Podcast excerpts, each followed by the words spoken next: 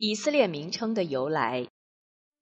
还记得优素福故事中的那位慈父亚古拜长老吗？他就是圣祖伊卜拉欣之孙，也是安拉派遣的古代著名先知之一。古兰经中虽然没有像讲述伊卜拉欣、优素福、穆萨等先知故事那样完整的讲述亚古拜的故事，但述及他的经文也有近二十节之多，说他是一位曾接受过安拉启示和引导的先知，曾被安拉赐福。有能力、有眼光、有纯洁的德性，并曾把他丰富的知识，尤其是圆梦的学问，传授给了他的爱子优素福。他曾因常年思念爱子，悲痛欲绝，以致双目失明。后又因找到爱子，全家团圆，在万能安拉的相助下，失明多年的双目。又重放光芒。亚古柏同儿苏是一对孪生兄弟，出生时父亲伊斯哈搞先知已老态龙钟，母亲瑞夫格也已年近花甲。虽然是兄弟同日诞生，但从孩提时代以至长大成人，二人的性格和品德却有天壤之别。哥哥儿苏自私任性、蛮横霸道，而弟弟亚古柏则正直善良、谦恭豁达。儿苏处处摆出老大架势，事事要占弟弟的便宜；亚古柏则以谦让态度坦然对之，息事宁人。这一切都被老父伊斯哈格看在眼里，痛在心上。从而更加疼爱亚古柏，这样也就更加激起尔苏对老父的不满和对亚古柏的嫉恨。儿苏对弟弟的欺凌压迫日甚一日，亚古柏实在忍无可忍。终于有一天，亚古柏把一肚子的苦水在老妇面前倾倒了出来。孩子，你诉说的一切，我早就心中有数。眉头深锁，双目紧闭，沉默深思了半晌，伊斯哈高开口说话了。站在一旁不知所措的亚古柏这才放下了心，因为他生怕由于自己的冒失而给父亲增添烦恼，以致有损于他的健康。看来对你的哥哥不能再有任何指望。稍停，伊斯哈格略带有伤感的继续说：“孩子，我已到耄耋之年，将不久于人世了。坚守安拉指引的正道，保持祖辈的遗德，这个重任，主要就靠你了。”望着白发苍苍、皱纹满面的慈父，听着他语重心长的教诲，亚古柏不禁潸然泪下。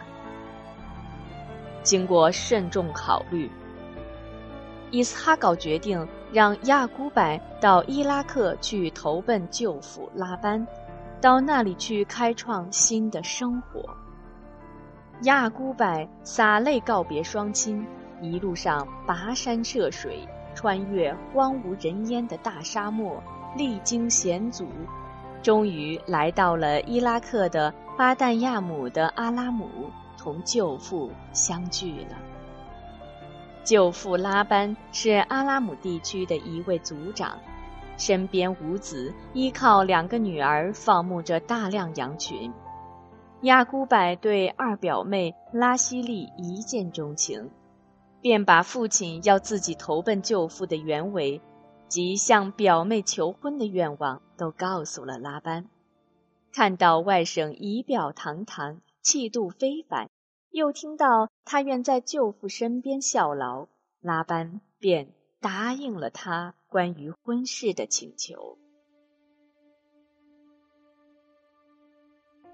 舅父本来是想给你当个媒人没想到你却选择我来当你的老丈人。拉班饶有风趣的说那好吧真是有缘千里来相会啊。不过你要在这里替我放羊七年，将这个作为聘礼。七年之后，你们便可以完婚。”亚古柏欣然同意，婚约就这样成立了。喜讯传到拉希利耳中，他也喜在眉梢，乐在心里，因为他对表哥也是一见钟情。光阴似箭，日月如梭，眼看七年届满，亚古柏表兄妹满心欢喜，热盼着完婚的美好时刻早日到来。可是，随着佳期的日趋临近，拉班老人却终日愁眉不展，心事重重。这是怎么回事儿？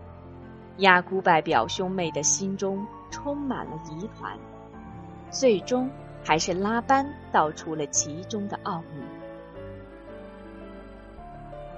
一天，拉班以请求谅解的口吻对亚古柏说：“孩子。”不是我不想成全你们的婚事，可是我有我的难处。我身为一族之长，不能带头破坏祖辈留下的传统习俗，因为祖规不允许妹妹先与姐姐出嫁。亚姑柏听了一惊，脱口便问：“那怎么办呢？”拉班向外甥提出了先同大表妹莱亚结婚，七年后再同二表妹拉希利完婚的要求，并说已征得了拉希利的同意。毫无精神准备的亚古板在震惊之余陷入了沉思。半晌过后。通情达理的他，因为不忍心再让舅父为难，便答应了拉班的要求，同大表妹莱亚结了婚。又过了七年，亚古柏和拉希利终于结成美满良缘，夫妇恩爱，姐妹和睦。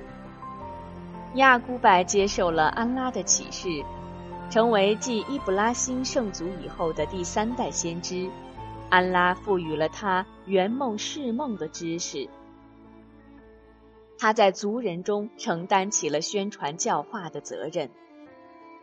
亚古拜有十二个儿子，前十个为莱亚所生，后两个为拉希利所生，其中一个便是显赫有名的英俊先知尤素斯。亚古柏临终前念念不忘嘱告儿孙要坚定对安拉的信仰。他说：“安拉确已为你们拣选了这个宗教，所以你们在临死之前必须成为归顺的人。”儿孙们频频点头。我死之后，你们将崇拜什么？亚古柏问道：“儿孙们异口同声地说：‘我们将崇拜你所崇拜的，和你的祖先伊布拉希、伊斯玛仪、伊斯哈高所崇拜的独一安拉，我们只归顺他。’”亚古柏微笑着点了点头，如释重负般的闭上了眼睛。亚古柏先知的故事讲完了，需要说明的一点是。亚古柏还有一个希伯来语的名字叫以色列，译成阿拉伯语为阿卜杜拉，意思是安拉的仆人。安拉在古兰经中四十余处所呼唤或提到的以色列的后裔，指的就是亚古柏的后代。在这里，我们了解了以色列名称的由来。原来，犹太人的第一代祖先就是亚古柏先知。犹太人同阿拉伯人一样，都是圣祖伊布拉欣的后代。